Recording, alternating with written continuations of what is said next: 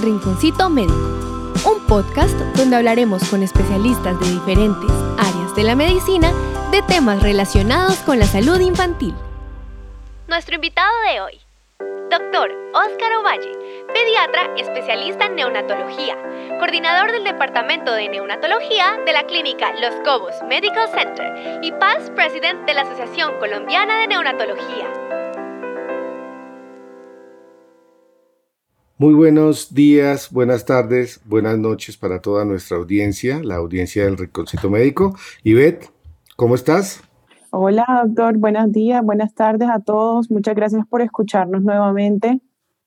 Bueno, venimos hoy a pasar de nuevo eh, una tarde de conocimientos básicos de neonatología en compañía del doctor Óscar Ovalle, quien es neonatólogo y jefe de la unidad de cuidados neonatal de Los Cobos Medical Center, quien muy gentilmente atendió nuestra invitación y nos respondió algunas de las eh, preguntas que queríamos tener nosotros para que nuestra audiencia conociera un poco sobre lo que significa la prematurez o los niños que son nacidos a término, que todos llamamos prematuros.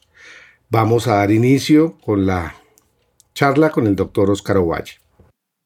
Hola, ¿cómo están todos? Vamos a hablar un poquito acerca de los bebés prematuros. Y lo primero que tenemos que saber es que el tiempo normal de embarazo de un bebé es 40 semanas.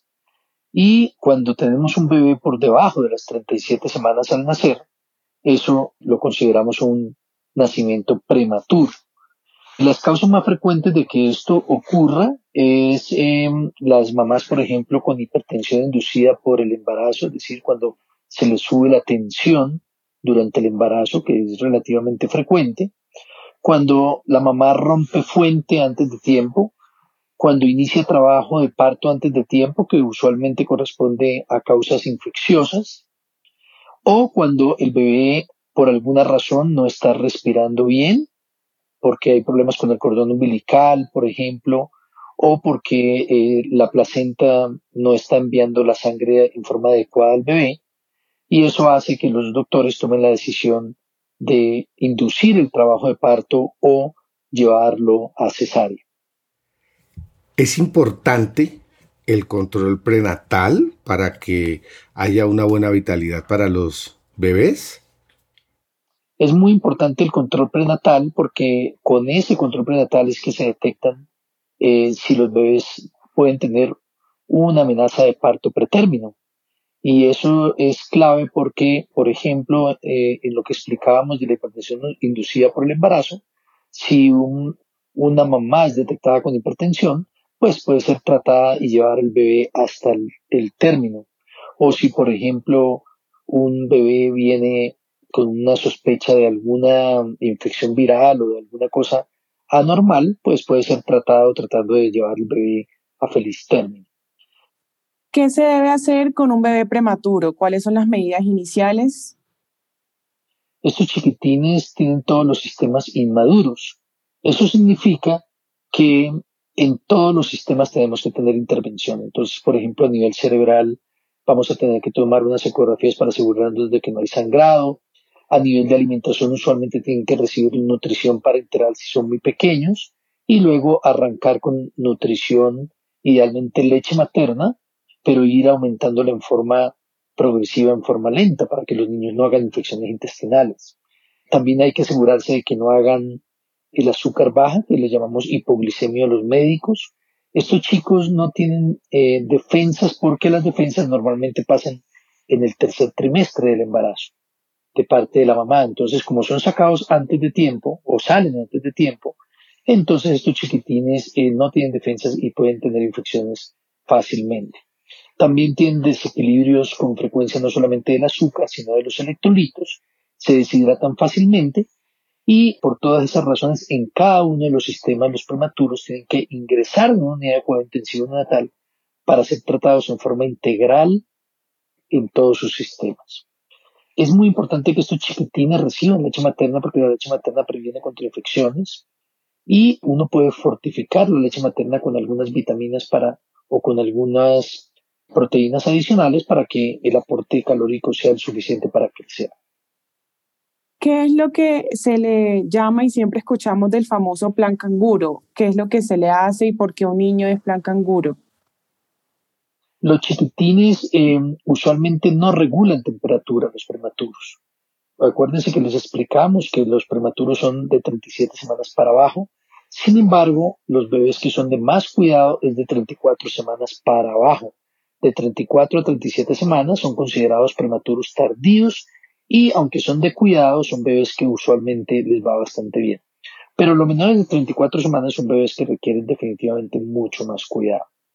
Entonces estos chicos deben entrar en una incubadora, manejarlos en cuidado intensivo y también una opción que usamos ahora desde el inicio, pero que era mucho más popular cuando los niños estaban creciendo ya y estaban con todos sus sistemas, como decimos los médicos, estables, que significa que, que todas las cosas están funcionando bien con lo que se está realizando, es el inicio del programa Canguro. Programa Canguro orgullosamente inició en, Colombia, ha sido el descubrimiento eh, más importante de la neonatología colombiana al mundo y así es reconocido en todo el planeta. El programa Canguro pues es una, es un plan que es multidisciplinario e integral, no solamente en la posición canguro, pero su símbolo más importante es la posición canguro, que es colocar al bebecito piel a piel con, con sus padres, o sea, con la mamá o con el papá, haciendo que se regule la temperatura y la mamá o el papá hacen de incubadora mantener una temperatura adecuada.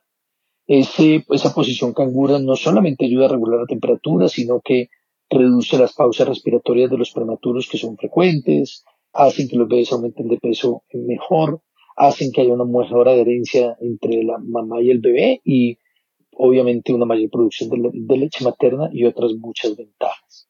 Así que el programa Canguro, además de la posición, ¿cierto? Es un eh, manejo integral en el cual se tiene en cuenta psicología, enfermería, nutrición, fisioterapia, oftalmología, cardiología, para que los bebés tengan un seguimiento adecuado. Sé que el programa Canguro es una cosa maravillosa que le regaló Colombia al mundo. Bueno, es muy importante pensando que la prematurez ocasiona que un niño nazca antes de tiempo, es importante saber, ¿existen secuelas o afecciones posteriores que se presentan en los niños por haber nacido antes de término? Y quisiera saber qué tipo de órganos son los que más se afectan en los niños cuando son prematuros.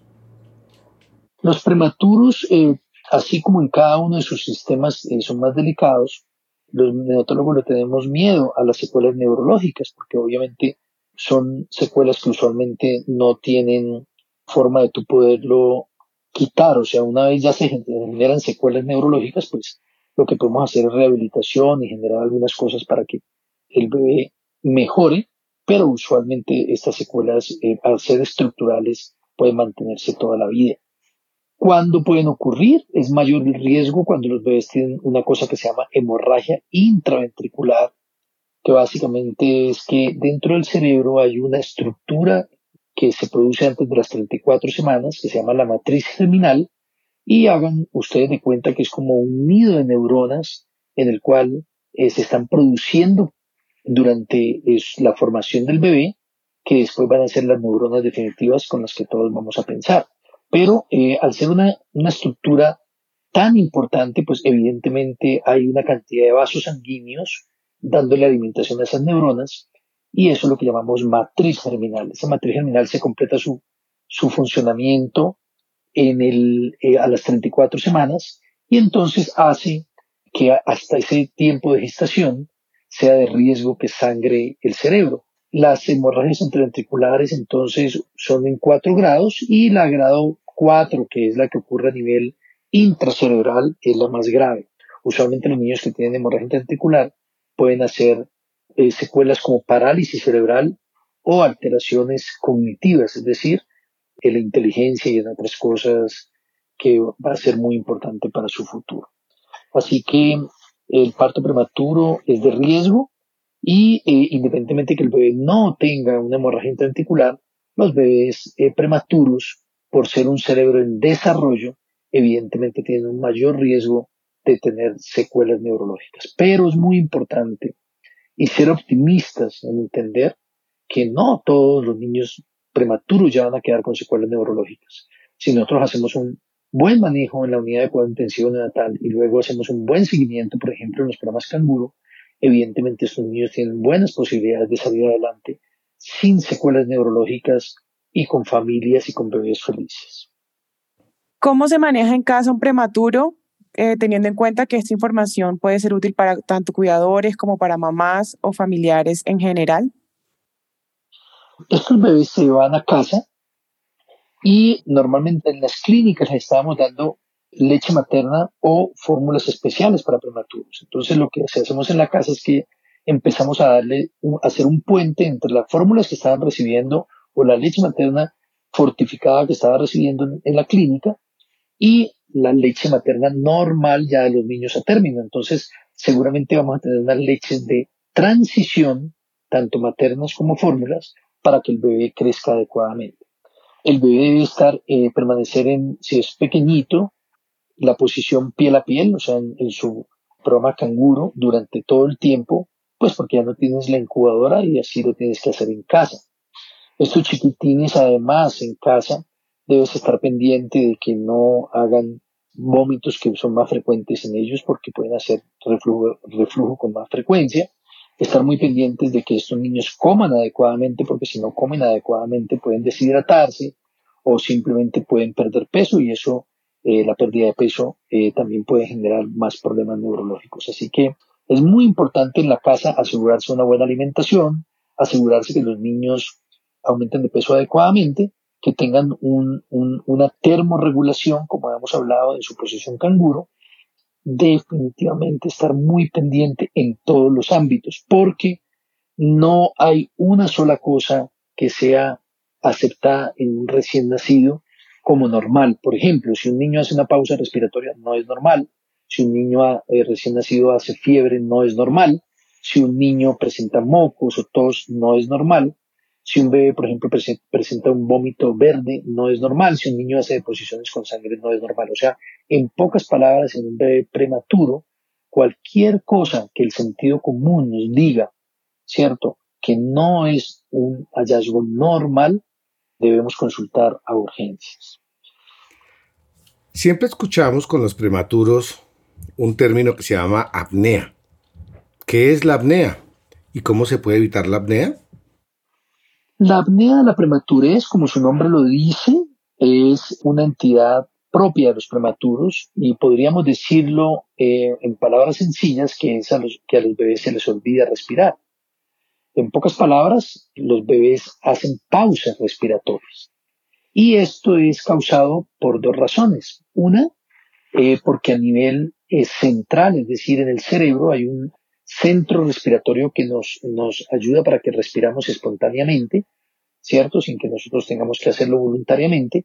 Y esos, estos bebés prematuros tienen ese centro muy maduro. Entonces los bebés pueden hacer definitivamente pausas respiratorias de origen central por inmadurez. Pero también los bebecitos prematuros tienen eh, unas vías respiratorias muy fácilmente colapsables, unas vías respiratorias, hagan de cuenta como una manguerita, no, no rígidas, sino eh, muy delgadas, que pueden hacer que los niños eh, se colapsen y produzca apneas obstructivas. O sea que la causa más frecuente de apneas, que ya dijimos que son pausas respiratorias prolongadas, es que son mixtas, es decir, que la, la causa es central y obstructiva.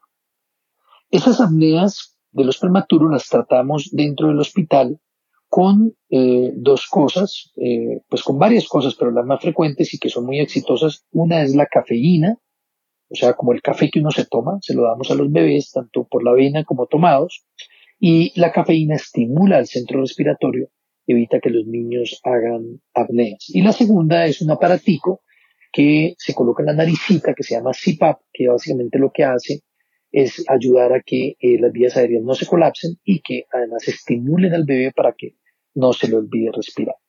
O sea que la apnea de la prematurez es tratable con varias cosas, las más exitosas estas dos. ¿Por qué la mayoría o muchos de los niños prematuros salen con oxígeno para la casa? ¿Cuánto tiempo? ¿Por qué? ¿Y qué tenemos que tener en cuenta respecto a esto?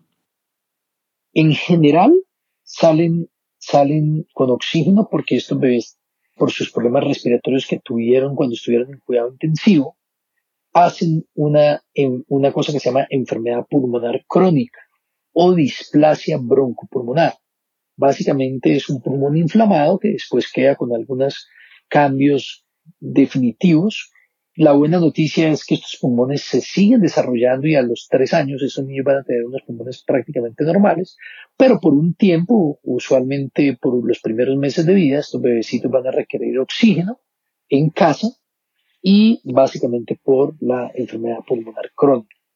Y es más frecuente que esto ocurra en los sitios de altura, como Bogotá, por ejemplo, como Ciudad de México, como La Paz, Bolivia, como Denver, Colorado, porque eh, en la altura los bebés requieren mucho más oxígeno. Así que los niveles, los niños a nivel del mar requieren menos oxígeno que en la altura. Los bebés prematuros crecen más débiles. Siempre existe una creencia en todas las madres y en todas las familias que un niño cuando es prematuro es un niño más débil, más enclenque, ese es un término muy coloquial en nuestra tierra. ¿Es esto cierto? No es que crezcan más débiles, sino que los bebés prematuros evidentemente eh, son más frágiles porque no son bebés a término. En pocas palabras, es como si ustedes tuvieran, hagan de cuenta, un huevito y el huevito se va formando la cáscara más blandita, luego más durita y luego ya es más dura, ¿de acuerdo? Lo mismo una, una planta, una planta tú tienes unas hojitas que son débiles, luego ya el, el, tronquito se volviendo más fuerte y ya después tienes un árbol que el tronco es muy fuerte. Lo mismo eh, pasa con los prematuros, no, no, no es que sean débiles, sino que es el proceso normal, o sea, en el momento del nacimiento, ¿cierto? Todas sus estructuras son más frágiles, son menos fuertes, menos fuertes, ¿de acuerdo? Entonces, por eso es importante entender que los prematuros son bebés que requieren más ayuda por parte de los médicos y de todo el personal de salud y por sus padres para salir adelante. Es muy importante eh, entender que los bebés prematuros han ido aumentando la posibilidad de salir adelante, es decir, de sobrevida y también de reducir las secuelas en los diferentes sistemas. En el pasado, probablemente por decir algo, en Colombia los bebés menores de, de 28 semanas y menores de un kilo eh, seguramente morían cerca del 80%, o sea, de cinco niños, cuatro. Ahora esa relación ha cambiado muchísimo y los niños menores de 28 semanas sobreviven mucho más. En unidades donde se cuenten con todos los recursos y el personal esté entrenado, los niños entre 750 gramos y 1000 gramos pueden sobrevivir cerca del 70-80% y los niños entre 500 y 750 gramos pueden sobrevivir cerca al 50%, o sea, uno de cada dos niños. Así que eh, Colombia es un país que orgullosamente tiene un muy buen cuidado neonatal, eh, amamos los prematuros y hemos aprendido a hacer muchas cosas para lograr que salgan adelante y salgan bien. Y para terminar, quisiéramos saber qué recomendaciones nos puede dar en, en relación a la prematurez para mamás, cuidadores y en general para todos. Es una invitación para que todos aprendamos un poco más de los bebés prematuros, entendamos lo importante que es la prevención. Eso significa un buen control prenatal cuando las mamitas estén embarazadas y entender que los bebés prematuros son bebés que requieren mayor cuidado, con un riesgo mucho mayor en todos los aspectos, sobre todo neurológico, pero que si uno los cuida bien puede reducir ese riesgo, no retirarlo, pero sí reducir el riesgo para tratar de que esos chicos sean felices en el futuro en compañía de sus familias. Un abrazo para todos, quedamos pendientes de preguntas, a pesar de que la página de Instagram que les voy a dar es más dedicada a personal de salud de todas maneras, usualmente hablamos de algunos tips que son interesantes en todos los aspectos de la neonatología y pueden encontrarnos como Oscar Raya al Piso o Valle Raya al Piso, tips neonatales. Espero que hayan disfrutado esta conversación y espero que además lo hayan entendido y les haya servido. Un abrazo grandote, feliz día. Queremos agradecer de nuevo al doctor Oscar Ovalle por participar en este Rinconcito Médico. Lo invitaremos prontamente para otros temas de interés con relación a la neonatología. Agradecer también a la ingeniera de sonido, Isabela García, que es la que nos ayuda a refinar los sonidos de este podcast. Estaremos prontamente con el doctor Oscar Ovalle, un resto de día muy bueno para toda nuestra audiencia. Que estén muy bien. Chao, Ivette, que tengas un bonito día. Chao, doctor, y muchas gracias a todos por escucharnos. No se lo olviden seguir, eh, seguirnos en nuestras redes. Muchas gracias. Feliz día. Gracias por hacer parte de este rinconcito médico. No olvides suscribirte y compartir para que esta comunidad siga creciendo y sigamos aprendiendo de salud infantil.